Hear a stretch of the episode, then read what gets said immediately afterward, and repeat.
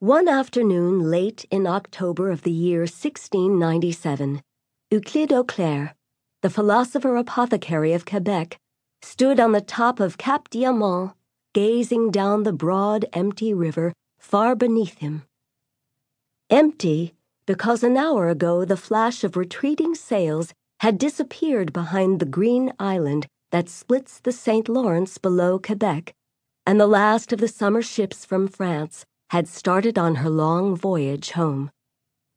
As long as La Bonne Espérance was still in sight, many of Auclair's friends and neighbors had kept him company on the hilltop.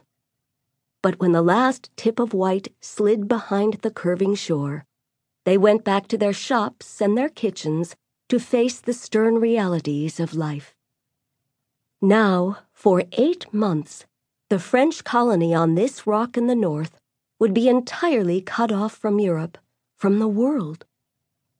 This was October. Not a sail would come up that wide waterway before next July. No supplies. Not a cask of wine or a sack of flour. No gunpowder or leather or cloth or iron tools. Not a letter, even. No news of what went on at home. There might be new wars, floods, conflagrations, epidemics, but the colonists would never know of them until next summer. People sometimes said that if King Louis died, the minister would send word by the English ships that came to New York all winter, and the Dutch traders at Fort Orange would dispatch couriers to Montreal. The apothecary lingered on the hilltop long after his fellow townsmen had gone back to their affairs. For him, this severance from the world grew every year harder to bear. It was a strange thing indeed that a man of his mild and thoughtful disposition, city bred and most conventional in his habits, should be found on a gray rock in the Canadian wilderness. Cap Diamant, where he stood, was merely the highest ledge of that fortified cliff which was Quebec.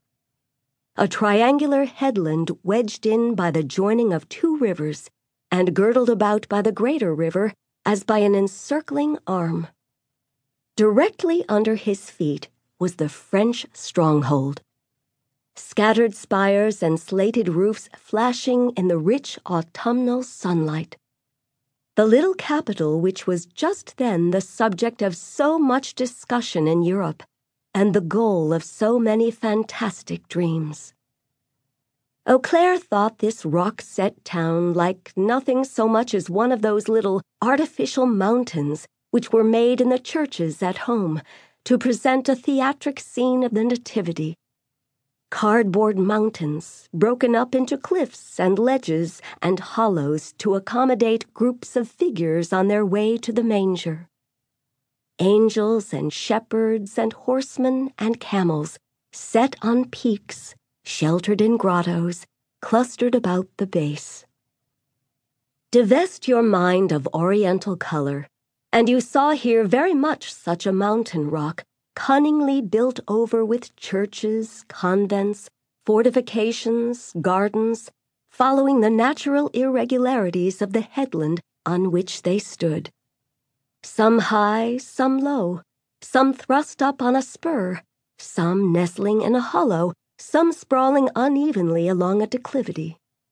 The Chateau St. Louis, gray stone with steep dormer roofs, on the very edge of the cliff overlooking the river, sat level. But just beside it, the convent and the church of the Recollet friars ran downhill, as if it were sliding backwards. To landward, in a low, well sheltered spot, lay the convent of the Ursulines. Lower still stood the massive foundation of the Jesuits, facing the cathedral. Immediately behind the cathedral, the cliff ran up sheer again, shot out into a jutting spur, and there, high in the blue air between heaven and earth, rose old Bishop Laval's seminary. Beneath it, the rock fell away in a succession of terraces like a circular staircase. On one of these was the new bishop's new palace, its gardens on the terrace below.